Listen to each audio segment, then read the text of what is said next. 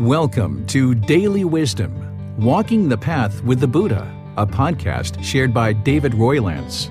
This podcast is dedicated to guiding you to completely eliminate the discontent mind and the suffering it causes by attaining enlightenment.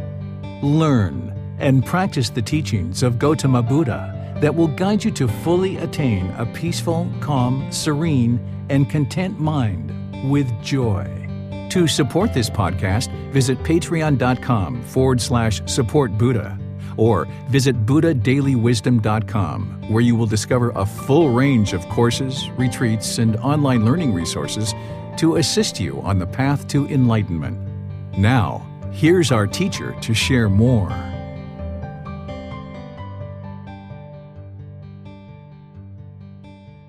Hello, everyone. This is David. I'm sharing with you some unique content today.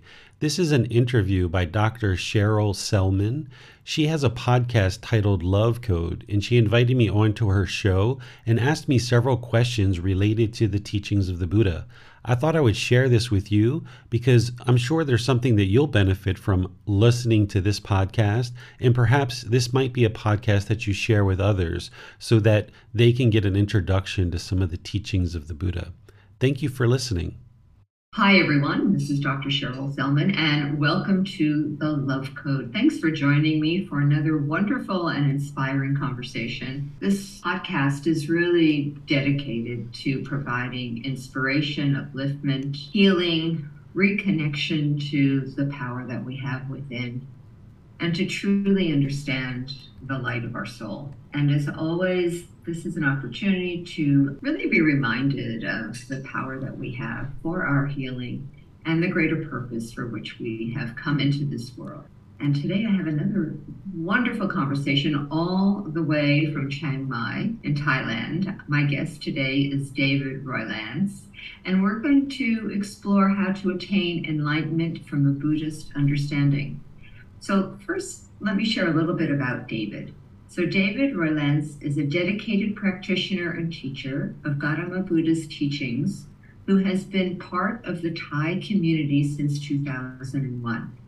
He visited Thailand for the first time in 2002 and brought the traditional Thai healing arts back to the United States to share with people in the Western world. This traditional Thai Healing Arts Center, located in Washington, D.C. area, provided traditional Thai healing arts to clients and educational opportunities to students to explore the Thai healing arts, Thai culture, and the teachings of Gautama Buddha. David is a published author with books on the topic of, of traditional Thai healing arts and the path that leads to enlightenment. And David has taught Gautama Buddha's teaching since 2005 in the US. In 2015, he closed his businesses and relocated to Chiang Mai, Thailand, to be closer to the Thai culture and the Thai community of Buddhist practitioners. David shares Gautama Buddha's teachings with household practitioners and ordained practitioners in Chiang Mai and around the world through courses, retreats, and special events providing guidance to help people attain enlightenment, a peaceful, calm, serene, and content mind with joy. So it's my great pleasure to welcome David to the show today. So, David, thank you for being on the Love Code all the way from Chiang Mai, Thailand. Well, thank you. Pleased to be here. I appreciate the invitation. And I'm so glad we were able to uh, connect with you. I came across you. I don't even know how I found you. You know, it's one of these destined connections. Uh, I was somewhere on the internet. You came across my path, and I was fascinated by what you're doing and and really the depth of work you're doing and the teachings that you're sharing. You're very committed to this path, I can tell. So I thought it would be a great opportunity to talk about the Buddhist teachings, to really share the wisdom within this tradition of Buddhism. And I always like to start by asking my guests a bit about their own personal journey that brought you to this path and ultimately brought you to what you're doing here in Thailand. Sure, I'd be pleased to share that with you. So, I was born in Washington, D.C., and I grew up in southern Maryland, which is in the United States of America. And I grew up in a very turbulent household with a lot of difficulties, a lot of problems, not really much parental guidance. And I really struggled. Through that struggle, I always encountered significant problems in relationships and I didn't understand why the people that were supposed to love me treated me the way that they did and why our family wasn't more peaceful and more loving. And as I grew, I got into all kinds of trouble and eventually ended up, for one reason or another, started spending a lot of time around Asian people, like Filipino people, Vietnamese, Korean, Chinese, Indonesian, different countries in Asia, even though I was living in the United States. And people always mentioned to me that I would really probably get along well with Thai people if I ever met Thai people. And at that time, I didn't even know what Thailand was. I thought they were really talking about Taiwan. I was like, You mean Taiwan? What do you mean Thailand? they're like, No, if you ever go to Thailand or you meet Thai people, you'd really probably like it there. So, not too long after that, I met somebody from Thailand and I was like, Ah, it's a real place because here's somebody from Thailand.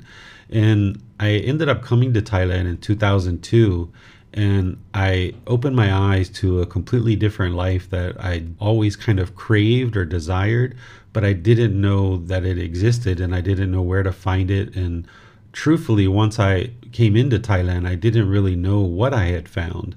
I just started to observe that things were very different in Thailand than they were growing up in America. I was taught all throughout life that it was money and cars and possessions and lots and lots of relationships and prestige and really high job title. All these things would bring happiness. And by the time I got to Thailand, I had already pretty much had those things, but I didn't have the peacefulness. I didn't have the joy or the contentedness in mind. I also didn't have the understanding of how to develop healthy relationships. But what I saw in Thailand is I saw families that pretty much had very little but they were very happy. They were very peaceful. They were very content, very loving, very helpful to each other. So I had kind of discovered something in Thailand, but I didn't know what it was at that time. I thought it was Thai massage and the Thai healing arts. So that's what I brought back to America to share with people. And as I was sharing this in the local community and helping people receive Thai massage sessions, which is a very unique type of massage, people started asking to learn Thai massage. And when I started being interested to teach it because people were asking for it, I knew that it wasn't just a technique, it was a part of a culture, and that culture of Thailand was really informed by Buddhist teachings. You know, Buddhist teachings are the roots of everything in Thailand. So as I was starting to teach Thai massage, I was teaching Thai culture and Buddhism. Students were signing up for Thai massage classes, but they were also receiving this other education in Buddhism. And what I noticed is they were coming back more and more for the massage, of course, and the massage education, but they were very interested in Buddhism, which required me to then get more and more into understanding Buddhism myself so that I could then share it with the students. And ultimately, I had decided very early on in about 2005, 2007, that I would be living in Thailand long term, that US wasn't a permanent thing for me. So in 2015, that was the final move to Thailand. But this time of being in Thailand starting in 2015 and observing firsthand on a long term basis of how the Thai people interact in their country and in their society. Because prior to that, I was just coming for two weeks here, you know, four weeks there, going back and forth.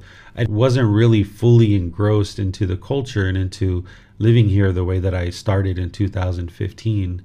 And through learning the Buddhist teachings, you're able to completely eliminate all discontent feelings like sadness, anger, frustration, irritation, annoyance, guilt, shame, fear, boredom, loneliness, and all these other discontent feelings. And through going through training and understanding the Buddhist teachings and training the mind, you can observe that these feelings are gradually diminishing. And then eventually they become eliminated from the mind where you no longer experience those whatsoever. So, this was the solution that I was looking for all these years from as early as age four, six, eight I was very interested in understanding how to live a better life and a peaceful life and how to have a loving family and healthy relationships. And it was the Buddhist teachings that helped me and allowed me to understand how to do that and then observe the improvement to the condition of the mind and the condition of my life through learning, reflecting, and practicing the teachings. That's so interesting. So, for people who don't know much about Thailand, tell us a little bit about it. It is a Buddhist culture. Yeah, so the surveys say that 95% or more of the people here consider themselves Buddhist. And Buddhism has kind of split into different schools and many different sects within those schools. But the original source teachings of Gautama Buddha, who lived over 2,500 years ago, are contained in what we call the Theravada tradition of Buddhist teachings. Theravada means teachings of the elders. And there's about five primary places that practice these, but they've really been spread all throughout the world. Of course, Sri Lanka, Myanmar, Thailand, Laos, Cambodia, and southern Vietnam are kind of like the real focal points of these teachings, but you really see these teachings all over the world because they've spread.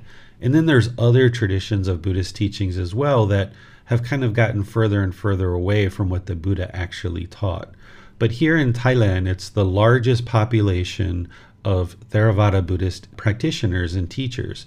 There's over 30,000 temples here, and the landmass is about the size of the state of Texas. And in that 30,000 temples, there's about 300,000 ordained practitioners. And then those ordained practitioners are then sharing the teachings. And there's also teachers like me that aren't ordained that we also share these teachings with the local community. And now with the internet, we can share these teachings even beyond Thailand. Because of these teachings being shared, what you find is you find people understanding how to live a very harmonious life, a very peaceful life. Because the teachings of the Buddha are not actually a religion the way we might think of a religion. The way that I think of a religion is rites, rituals, ceremonies, worship. You know, there's some organization that's collecting up the teachings and disseminating those, and then people are practicing these rites, rituals, ceremonies, and worship.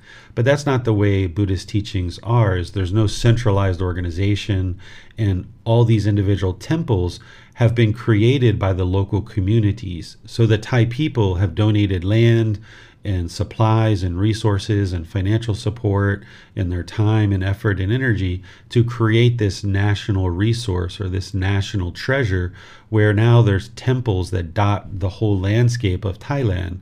So in Thailand when somebody has difficulty with their husband or their wife or their children or problems in their career or whatever it is, rather than going to a psychiatrist or going to get medications or things like this, they go to the temple and they talk with people that understand these teachings as a way to gain wisdom of how to make wiser decisions and how to understand the world around us to then be able to live harmoniously with others.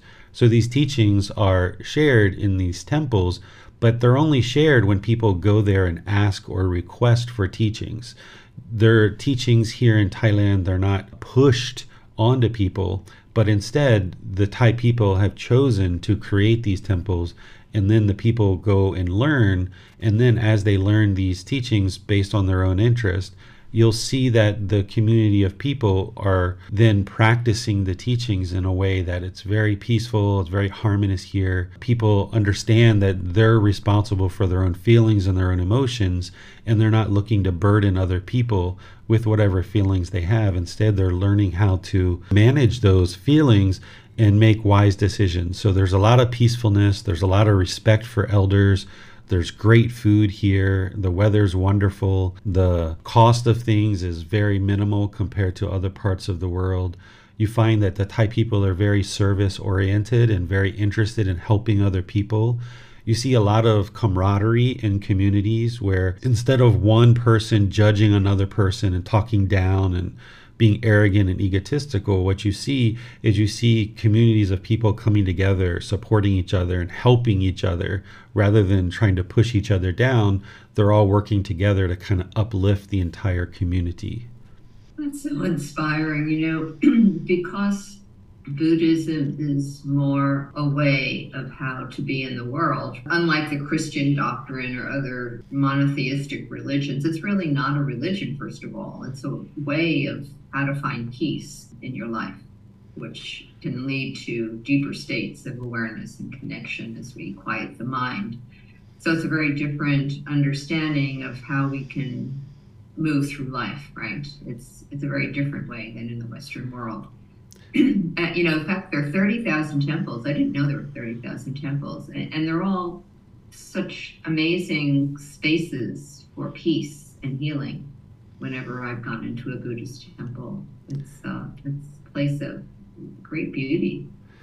Yes, the way that I think about a Buddhist temple is it's really more of a community center where people gather in order to hold events. And yes, there's sharing of teachings if people request those, but there's other things that go on at temples as well. As you mentioned, you know, I don't consider Buddhism to be a religion. It's really a way of life. And what the Buddha did is he didn't teach rites, rituals, and ceremonies that you believe and then you get some result when you die. Instead, what he did is he shared wisdom about what we call the natural laws of existence. He's explaining what's happening in the world in terms of how this natural law of karma or kamma is interacting in the world. And because of an unenlightened being's unawareness or lack of wisdom of the natural law of karma, then we make decisions that are unwise and they produce unwholesome results. It's just like when we were growing up, we didn't understand the natural law of gravity. And because we didn't understand the natural law of gravity, we made unwise decisions. We didn't tie our shoes. We didn't look at the sidewalk. We didn't really know how to ride a bike. And we kept falling down. We kept hurting ourselves, or we knocked over a glass and spilled water, or what have you. And we cried and we got discontent and we, you know, really struggled and have difficulties in the world. But slowly but surely, as we aged, we gained wisdom of this natural law of gravity and because of that, we started making wiser decisions about tying our shoes, about looking at surfaces that we walk on, about placing certain special objects in a location that they wouldn't be easily knocked over and broken. And because of this wisdom, our mind now awoke to this natural law of gravity, and we're able to make wiser decisions and we're able to experience more wholesome outcomes. And with that lack of wisdom, we made unwise decisions that produced unwholesome outcomes. So, what the Buddha is doing is he's sharing with you the wisdom of this natural law of karma. It's not punishment and rewards. Instead, it's cause and effect or action and result. That when we make certain decisions, there's going to be a certain result or a certain outcome. So, when we understand this natural law of karma, of cause and effect, then now we can make wise decisions that produce wholesome outcomes. So his teachings are independently verifiable. There's nothing that you believe in the Buddhist teachings. He's providing you wisdom that his mind awoke into these natural laws. And then when you learn that wisdom and you start understanding it and reflecting on it, independently verifying it, and then practicing it with the guidance of a teacher, as you gradually learn this wisdom, you can see the truth for yourself that it's working to improve the condition of the mind, and your mind becomes more and more peaceful. And as you start making wiser decisions in the world, then you experience more wholesome outcomes. By eradicating the lack of wisdom, or what's called the ignorance or the unknowing of true reality, by eliminating this from the mind and arising wisdom in the mind, then we learn why we experience anger, why we experience sadness, why we experience the difficulties and struggles. And now, once we understand the why, now we can make wiser decisions based on this natural law and experience more wholesome outcomes. You know, Buddhism is really an ancient way of doing psychotherapy in a sense, mm-hmm. because it's teaching a path of how to find more peace in your life and how to navigate through life in a way that you can achieve more of a quality of well being, of peace, flowing with life rather than this struggle and pain that comes because we just don't really know how to deal with all the situations we find ourselves in. And, you know, in the studies that I've done with mindfulness training and some of the Buddhist teachings, it's been very profound for me too, because it is allowing me to move more into a place of observing my responses, observing other people, less attachment to outcomes, trusting, just being more grateful in my life. There's so many things that I've learned over the years. So, for people who don't know much about the story of Buddha, maybe you can share just you know abbreviated version of who this man was and what a profound mission he brought to the planet. Sure. He was born over 2,500 years ago as Siddhartha Gautama, and he was born into a royal family in a region of the world that today we consider to be Nepal or Northeast India, that kind of region that delineating line between Nepal and India didn't exist. It was just a region of different kingdoms. So he was born into this royal family and he was destined to become a king. But his father had gotten some advice at his birth that said that he would potentially be a spiritual leader, and his dad didn't like this. So his dad sequestered him into the palace and tried to kind of woo him into the ways of being a monarch. He gave him, you know, wonderful food, lots of entertainment, amazing fabrics for his clothing, you know, beautiful women bathing him, and all kinds of things that he would never be able to acquire any other way. So at the age of 29, he was about to become the king. And during his lifetime, you became the king at the age of 30, not when your father died. So your father kind of retired when you got to 30 and you became the king. So at the age of 29, the young Siddhartha Gautama realized that he had never been outside the palace and he was about to be the king and rule over these people. So, against his father's wishes or knowledge, he went outside the palace and he started to observe things about the kingdom that he never was exposed to before. He saw an aging person, he saw a sick person, a dead person, and he saw this ascetic or this person who was working on experiencing a more peaceful life. So when he saw the aging person, he saw this discontentedness, this sadness, and this despair.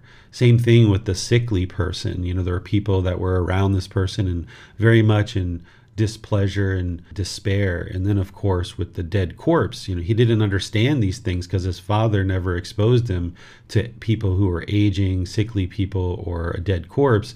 And he had this attendant with him and he asked him, you know, what is that? He's like, oh, that's an aging person.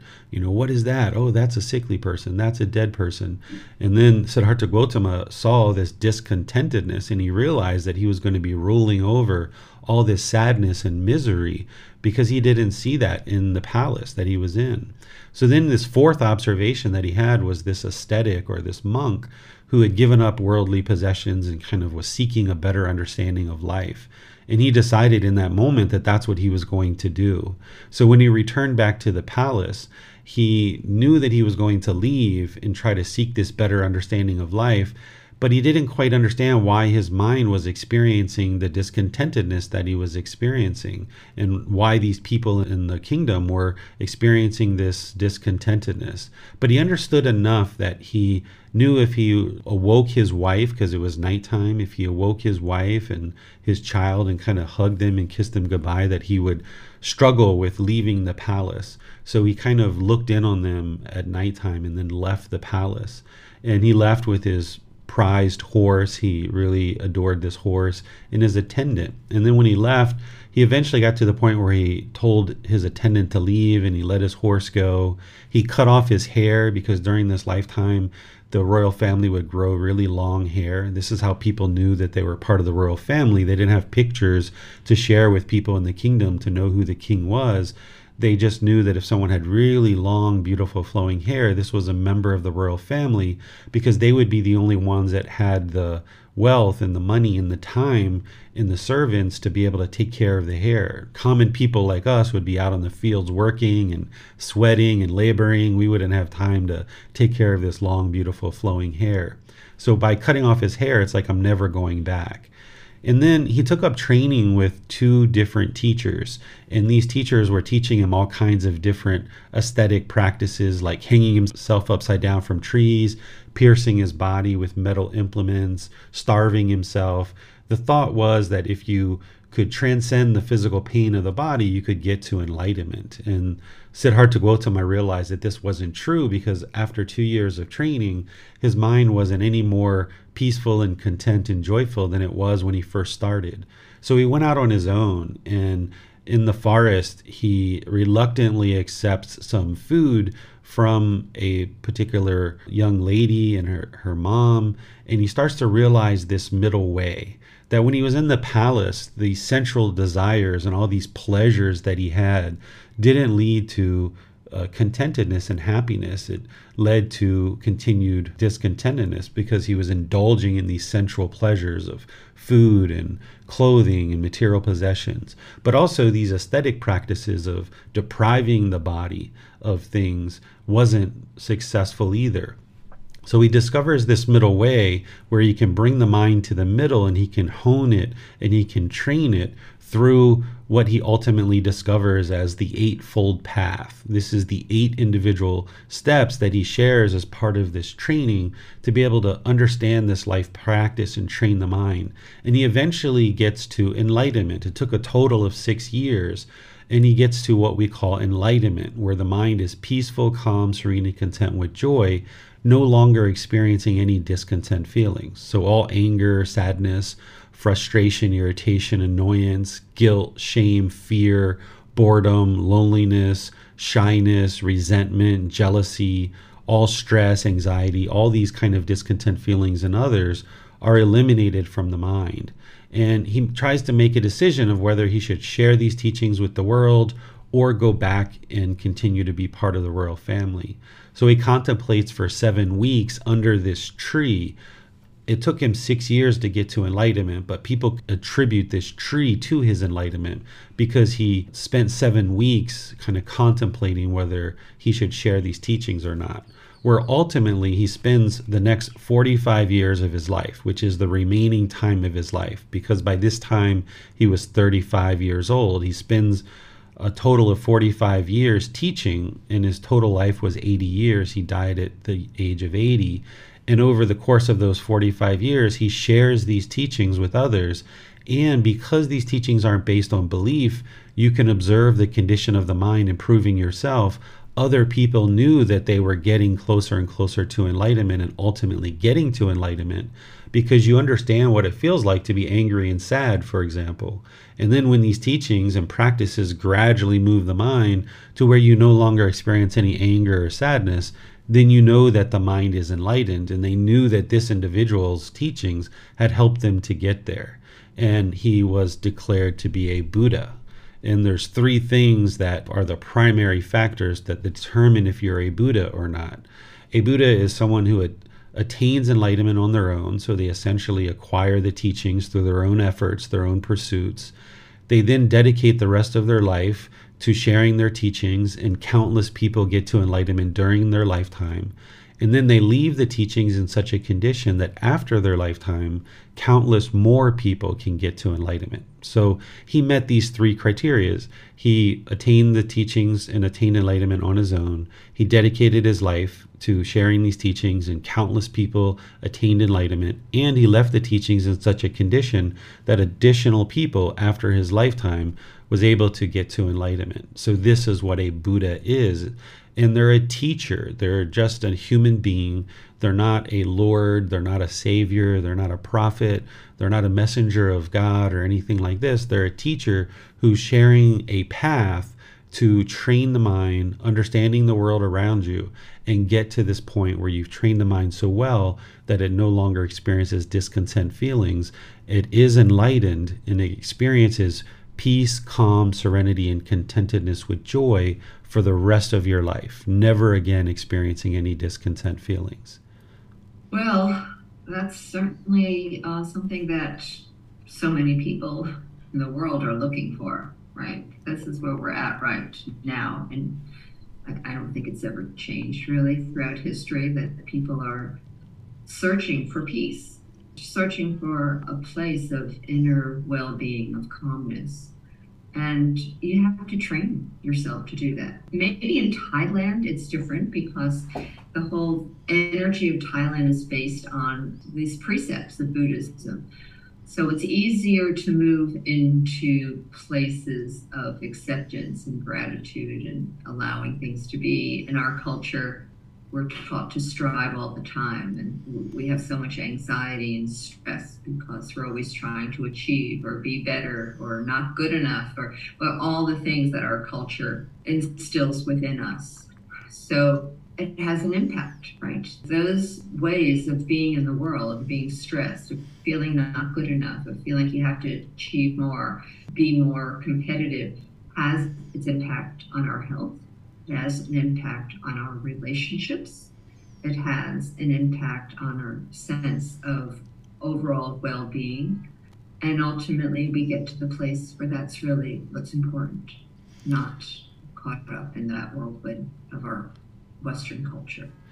Yeah, what tends to happen with all beings, including human beings, is we learn behaviors from other beings, from other human beings. You know, a squirrel learns how to be a big squirrel from other big squirrels, and small monkeys learn how to be a monkey from other big monkeys. So, as human beings evolve and we grow up from infancy, we learn how to be human beings from other human beings. So if we're in a culture that is very stressful, lots of anxiety, lots of anger, lots of hatred, you know, lots of greed or things like this, this is what we tend to conform to because we see what's going on around us and we kind of conform and adopt those same practices. But becoming enlightened and learning these teachings is to ascend above that conformity. An individual who's not interested in rites, rituals, ceremonies, and worship. They're not interested in just being a follower, and they're not interested in conforming to what society has laid out for them. They do really well with these teachings because you need to independently verify them, and you're kind of rising above the murkiness of the world. And even though people around you might be hateful and vindictive and jealous and resentful and greed and aggressive and bitter, when you learn these teachings, you learn how to ascend above that murkiness, no longer clinging or holding on to a particular culture or what you've been taught in the past in this conformity that we see within certain cultures where people just kind of conform to what other people are doing. So by living here in Thailand, yeah, there's millions of people that are practicing these teachings and looking to be living in harmony and peace with each other. So you can observe how these teachings are practiced in a culture like this because there's so many people that are practicing them. But it's also possible in other cultures too to ascend above this murkiness and this conformity and just doing what everyone else around you is doing. Because if you realize that what you're currently doing is leading to stress and anxiety and difficulties in life, then you know what you're doing isn't working. And if you're looking for something new, rather than doing what you've been doing in the past, if you're looking for this better way of life that is well tested, it's been in the world for over 2,500 years, and it's been here in Thailand for over 800 to 1,200 years, it's well tested and well proven, then by learning the teachings of the Buddha and incorporating them into your life, you can ascend above this murkiness of the world and go beyond this anxiety and stress and difficulties that you experience and you'll be able to see how you can cultivate a mind and a life that is very peaceful and joyful. Well, you can see how Buddhism has spread around the world over the last, I don't know, 50 years, maybe more. There's obviously a hunger for that place where we can find more peace, more healing. I mean, our mind is quiet when our emotions are calm we support the body in its ability to heal as well physically, which is an essential component of healing from any condition, any health condition. You have to quiet the mind and you have to let go of your anger and your resentment and all the emotions that disturb peace. I mean, there's just so much happening around the world in Western worlds now. The Buddhist teachings have come to the West a lot. Not everyone can go to Thailand or to Laos or to Vietnam or to Bhutan or whatever. So this teaching has really been spreading. I mean, look what you're doing. You're in Thailand and you are giving teachings every day to anyone, anywhere in the world. Yeah, with the internet nowadays, we can share these teachings all over the world. So I do live classes online three times a week. I do in person classes here in Thailand. And I also travel around. I have books that I give away for free. I have podcast, YouTube channel, Facebook group, all these different things. But hitting on something that you were sharing is the mind is the boss and the body is the employee. So whatever's going on in the mind, the body's going to just follow. So that sickness that you're talking about in the body, the bodily sickness, yeah, the mind is a big driver in that. That if the mind is unwell, then the body is going to be sickly as well. So this emergence and this sharing of things like meditation and other teachings of the Buddha throughout the world is having a real impact because people can see that, yeah, when I meditate, my mind is more calm. And when my mind is more calm, I make better decisions in life. I'm not as aggressive and hostile as I used to be. This is actually working. This is the difference between a practice of rites, rituals, ceremonies, and worship. And then, you know, you might do that for an hour and then you go out on the parking lot and everyone's fighting and squabbling and upset and angry at each other. And, you know, the approach is okay, if you do this rites, rituals, ceremonies, and worship, when you die, things will be better. But the Buddha's approach was let me share wisdom that you can learn right now. You can learn it now, you can understand it now, and you can practice it now, and you can get the benefits now. You're going to have the results now.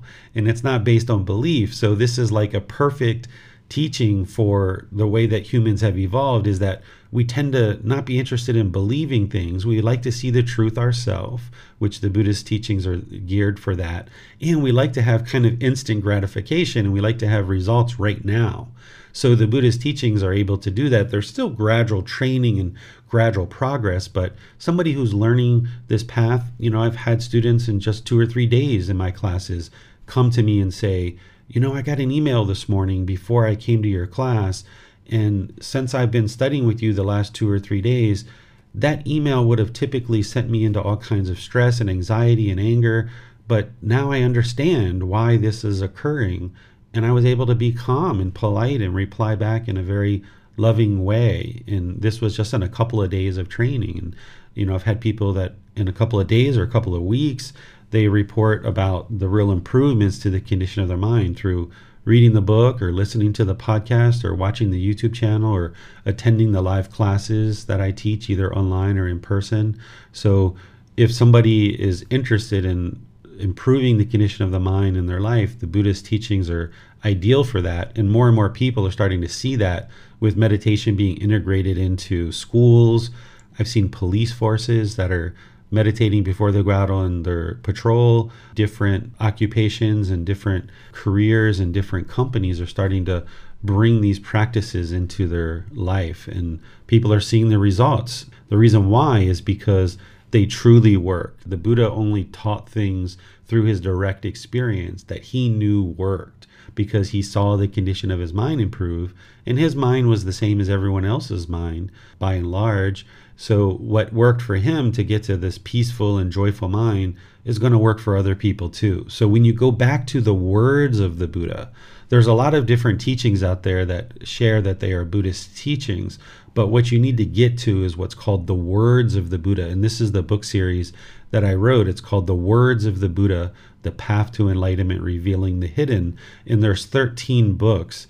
And in this book series, it's sharing strictly the words of the Buddha and then with my explanation and helping you to see the truth. But the Buddha spoke very clear, very concise, very precise. You can understand his words very readily, but it's nice to have some guidance from a teacher, and everybody that isn't a Buddha would need guidance from a teacher. The last Buddha that the world is currently aware of existed over 2,500 years ago. So every other person is going to need teachers and guidance. So these books and the resources and classes and my personal time to do one on one sessions with students, this is all available at no cost. And people can see the truth for themselves that the teachings are working to improve the condition of their mind and their life. Well, it's obvious that you really are embodying this path, David, because you are passionate about sharing the wisdom and tools to find a peaceful mind. But you're also providing all these amazing resources, and you, I guess you just do it by donation, right? I mean, you're not charging for these as such. So, is that how you found a way to, you know, continue the work you're doing? Is it through donations or? Yeah, if student Are you independently wealthy. I'm not independently wealthy. Um, the the students, if they would like, they're welcome to offer donations. I don't expect it. I don't require it. You know, there's no time where I say, okay, now's the time to give me money. Um, I never say anything like that. When I was in business in the past, I made plenty of money. You know, the companies that I created made close to a million dollars a year, and I drove amazing cars and had amazing houses and all kinds of motorcycles and I was able to easily afford anything and anything that I was interested in, in getting. But then I realized that my mind was still discontent. It was still not peaceful. So I eliminated all of that. And that's not what you need to do in order to get to enlightenment, but I chose to let all that stuff go. And having discovered these teachings or rediscovered them, I then decided I was going to dedicate the rest of my life to sharing these teachings that I had the money, I had the cars, I had all the amazing stuff, and none of that led to complete satisfaction. So now I don't have aspirations to be a millionaire. I don't have aspirations to be famous or anything like that. I'm just interested in helping individuals who have an interest to improve the condition of their mind and their life and I've set up in such a way that you're able to do that at no cost. So no matter where you live in the world, if you have an internet connection and or you would like to come to Thailand, you're welcome to do that. I can teach you online through personal guidance, through the classes that I teach, through the books and resources. Everything's offered at no cost. And then for people who are, are, more fortunate, they will tend to make donations on a regular basis. And what that does is it allows me here in Thailand at a very minimal cost to buy food, water, clothing, uh, have a little shelter and medical care if I ever need that. And then it allows me to also help people that can't afford to go out and buy expensive books or go to expensive retreats. Instead, people in small villages in Africa or India or Pakistan or Egypt or any places in the world, you know, places like Syria and other places all throughout the world. They can download my books for free. They can attend the classes for free. They can get personal guidance for free at no cost. And the bit of donations that I get allows me to sustain my life and ensure that I can get the basic necessities that I need because that's all I'm interested in clothing, food, water, shelter. You know, if I need medical care, then I, have got a little bit of funds to do that. But essentially, when the donations are made to me, I then use that money to host classes with Zoom, or I'll use that money to create an audiobook and then I'll share that audiobook for free. So I'm using some of the donations to sustain my life, getting the basic necessities, but then I use some of those donations to be able to facilitate the continued sharing of these teachings. So everywhere that I teach, there's never a price, there's not a menu of services, there's not a requirement to pay anything but if you would like to donate, you're welcome to. And some people choose to do that and some people don't. But my support and my guidance, my help, isn't contingent on whether somebody chooses to donate or not. Well, just like the Buddha and Buddhists, the followers of Buddha would just go and go to each home every day and be open to receiving whatever food or mm-hmm. gifts that were given but it's like you're doing that in modern day times. And then your needs are always met. You know when your needs are simple first of all it's easy to fulfill your needs. But there's something more isn't there david? It's like when you are open to be of service you are provided for. It's like life takes care of you. You are receiving. You're in the flow. Whatever it is you want you can bring into being. You can manifest into the physical to, to support you and your your purpose in life yeah, this is the natural law of karma, of cause and effect, or action and result. If whatever you put out, you know, it's going to come back to you. So, what I put out is I put out generosity, I put out loving kindness and compassion and an interest to help people. And I do this without any expectation of anything in return. And then what tends to happen is people choose to share with me and they are generous with me and they're loving and kind and compassionate with me and you know they decide to share at different times. And um, this provides for the basic needs because i don't have this craving or this desire to have the latest greatest pair of shoes the latest greatest clothing the latest greatest phone and things like this. My expenses are very minimal. You know i can survive on about 1500 to 2000 dollars a month.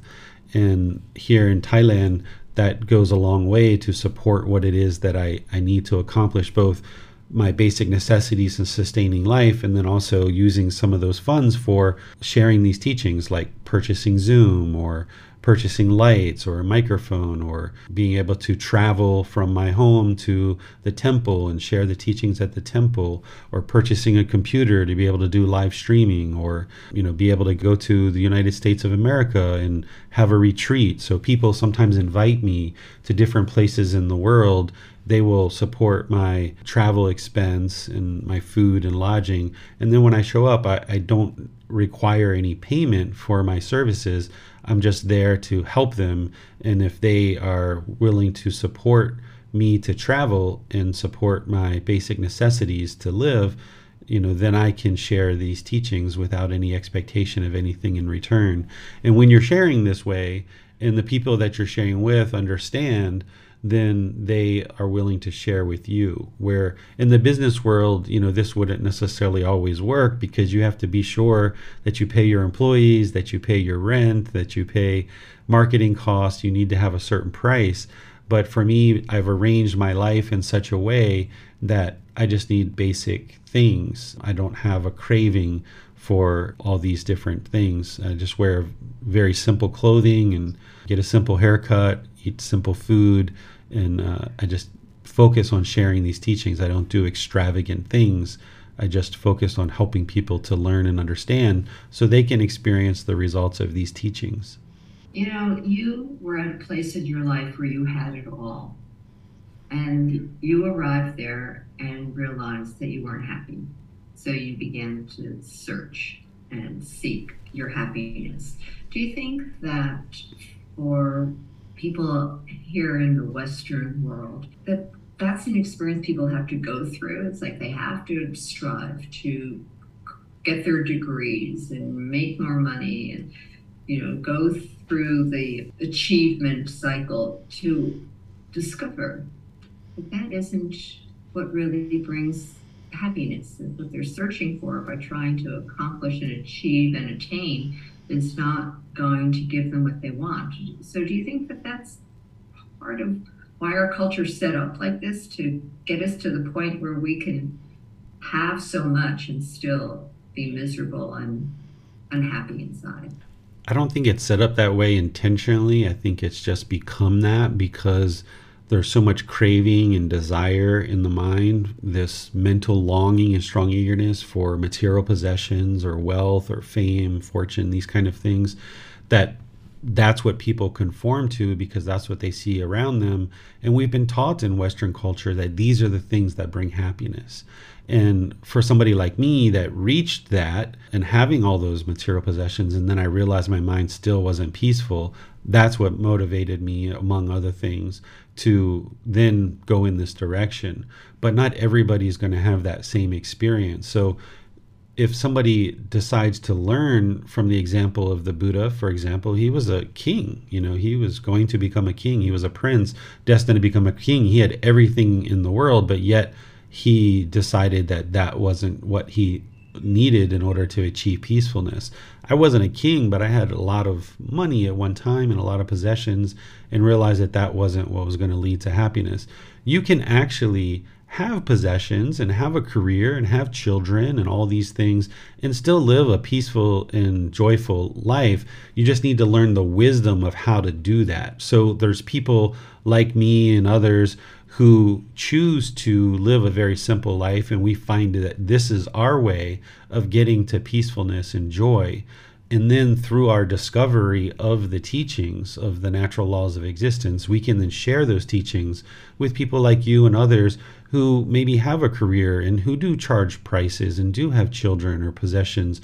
There's ways for you to have these things and still get to peacefulness and joy when you understand the teachings and how to practice them. So, as long as someone continues to believe that its material possessions is going to lead to happiness, they'll continue to experience discontent feelings because there's no external object that's going to bring lasting fulfillment and lasting satisfaction. So, if you learn that and that's all you're exposed to in your culture, then you're stuck in this cycle of just continuing to want more and more and more and acquire more and more and more and more and more and more. And eventually, you might come to the conclusion that none of this stuff is creating lasting satisfaction. And the more you talk with somebody like me, or you take classes with me and you read the books that I share, you'll understand how to restrain the mind and pull it back, where you can live this middle way, where you don't have indulgence, but you also don't sacrifice either. You live this middle way where you have the things that you need and you can live a peaceful and joyful life as long as the mind's not chasing after its wants and its desires because as long as the mind keeps chasing after things it'll never be content because it keeps wanting more and more and more and more and more so it's possible to live in a western world and have these different things that you need in your life and live a wonderful life with a husband, a wife, or children, or have a business or partners and different things like this. It's possible to make money and still get to enlightenment. So these things are all possible. A person needs to understand the wisdom of how to do that and then be able to implement it in their life with guidance and see how to do it and that it actually is working. And a Buddhist teacher isn't or shouldn't be telling you what to do in your life. We shouldn't be making decisions for you. Instead, we're just providing you the guidance of the Buddhist teachings, and then you independently verify those teachings and you make your own decisions. It's oftentimes students will come to me and they'll say, Okay, David, I've got this decision or this decision. Which one should I take? And I say, I'm not here to make decisions for you. I can share teachings with you that apply to the decision that you're about to make but then you need to make the decision for yourself. So, a Buddhist teacher should be essentially like a life coach, but we're not charging a, a, fee, and everything that we share is based on the wisdom of these natural laws of existence. And then you cultivate the wisdom in your mind to make wise decisions on your own. That's what this path is all about is cultivating wisdom and being a wise decision maker so that you can make decisions on your own. If I always made decisions for students, they would be attached to me and they'd have to come to me for every single decision. That's not what I'm interested in having happen, and that's not what leads to enlightenment. But by sharing wisdom and having the student independently verify that and cultivate their own wisdom, now they can independently make all the most wonderful decisions with wisdom that lead to wholesome outcomes. Yeah, that's beautiful. And because it's not about having to live, uh, you know, amongst existence, you can live a secular life. In fact, your mm-hmm. life is more successful mm-hmm. if you apply this in in the world right in the world you, you know you'd have a happier workforce you'd probably be more successful in business you'd attract what you need your relationships are more harmonious so for people who are curious about the path and to, to follow the wisdom that was given to us by the Buddha. Um, it's it's really twofold, isn't it? It's it's a practice. You, they're the practices, they're meditation practices that you need to incorporate into your life, as well as then the teachings that help to direct our thinking processes. So we have a different way of looking at how to be in the world. Is, uh, is that correct in saying that? It's like it's twofold. It's it's learning these wisdoms and how they apply, but also we have to do a practical a practice of quieting the mind or observing the mind anyway. Yeah, this is 100% correct that you're learning certain teachings through the guidance of a teacher with various resources then you're reflecting on those teachings and independently verifying them for yourself that they're the truth. And then you're practicing the teachings, incorporating them into your life, and improving the decisions that you're making. So essentially, what you're doing is you're rewiring the mind. where in the past, before someone knows these teachings, certain thing happens and right away their mind goes to anger and frustration. So what you do is you learn how to now experience that same exact thing, but now instead of the mind reverting to anger, you've rewired the mind to now understand why this is occurring. And now you don't revert to anger, that we actually cause our own anger. Another way to explain it is that we're kind of forging this new path. That in the past, when something would occur, there would be this anger arose, and we would go down this well worn path of anger and hostility. You know, we've cleared this path, we've walked this path many times, and we know where that ends. You know, it ends in troubled relationships and difficulties and stress and anxiety and troubles. So, what we're doing is we're kind of forging this new path in the forest, and we're clearing out the bushes and we're working this path and it's it's real work and you're rewiring the mind you're learning how to go down this new way of life and then as you do that that path gets more and more worn that when things happen, your mind doesn't go to anger. It still remains peaceful. And this old path that you used to travel down, that overgrows with bushes and branches, and the grass grows back. And it gets to the point where your mind no longer travels down that path because you've forged this new path. You've rewired the mind. You've created these new pathways in the mind of instead of reacting with hostility and bitterness in a situation, you respond in a certain situation. So sometimes people think that Buddhism is all about being passive, but it's not actually. It's about understanding that hostility and aggression and arguments doesn't lead anywhere wholesome and that's a reaction to something that's happening. But instead you learn how to now respond to something in a wholesome way with your wisdom that will bring it to a better conclusion rather than the bitterness and resentfulness that we might have had in the past well, I really relate to that. You know, I've studied so many of these practices, applied them in my life, and it has totally transformed how I operate in the world and how I see the world. And it's just made my life much more pleasant and enjoyable. But it's like, mm-hmm. you know, it's it, there's more peacefulness, right? So we're here to experience that peace into the joy. And when you're in unknown situations or challenging situations, you have a way to process that and work with it so you can find an ideal outcome down the track. At least that's my experience. And if I didn't have those tools, if I didn't learn some of these practices, my life would be much more difficult and much more stressful. And you pay the price. And I think that's the most important thing for me. The reason why we want to take advantage of these wonderful teachings and resources that you have made available and others like, like you and many Buddhist centers and retreats and teachings that are out there is to help us, like the original Buddha, to find more peace within ourselves, to find more joy, to find a greater connection to who we are and why we're here and how we can serve others. So it's just uh, it's beautiful what you're doing, David. It's a you know beautiful journey you're on, and obviously you're touching so many people's lives. Uh, I'd like to give the website where people you have lots of resources with classes and personal consultations you're offering but let's give the major link that people can go to and from there they can learn everything else that you're offering Sure. The way to get connected with all the resources that I share is by going to buddhadailywisdom.com. From this website, you'll be able to see and access the online learning programs, the in person retreats, the personal guidance, the free books, everything that I share in terms of podcast and YouTube videos and all these other resources. So you can even connect with me directly there through the contact page. So it's buddhadailywisdom.com. Yeah, you offer so much. It's so tempting. I'd like to get to Thailand, you know, good Thai food, good Thai silk, mm. good Thai elephants. Mm. you know, lots of amazing things in Thailand.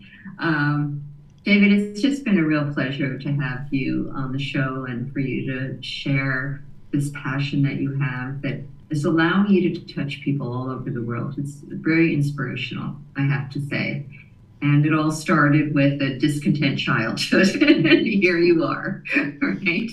grateful to everything you experienced because it brought you to this time in your life and your real purpose. So thank you for everything you do and for the wonderful gifts you're bringing to the world. It's really been a pleasure to have this conversation with you. Yeah, thank you for inviting me on your show and appreciate all the listeners who are choosing to understand these teachings and I'm here to help you and support you as you choose to reach out for guidance. And I hope people will take advantage of the wonderful generosity that you are offering David. And um, we've come to the end of the show, and I just want to thank everyone for listening. And I want to remind everyone that if you'd like to get the archive shows, not only to the Love Code, but to the other program I do on Progressive Radio Network, which is the What Women Must Know podcast, then you can either go to my Facebook page, which is What Women Must Know, or you can go to my website, which is Dr. Cheryl Selman, and that's Dr. CherylSelman.com opt in there, and all of the wonderful conversations I have in my podcast get emailed to you every week, so you don't have to miss any of them, and you can listen to them at your leisure. And to all of you listening, thank you so much. David Roylance, thank you so much for being with us from Chiang Mai, Thailand today. And until next week, may your week be filled with love, peace, and harmony. Bye for now. Thank you for listening to this podcast. To provide support for this podcast, visit patreon.com forward slash support Buddha. To access more teachings, visit buddhadailywisdom.com. There, you will discover a full range of courses, retreats, and online resources to assist you on the path to enlightenment. Remember to establish a daily, consistent meditation practice, along with learning and practicing these teachings. A well developed meditation practice is the foundation in which to train the mind to attain enlightenment.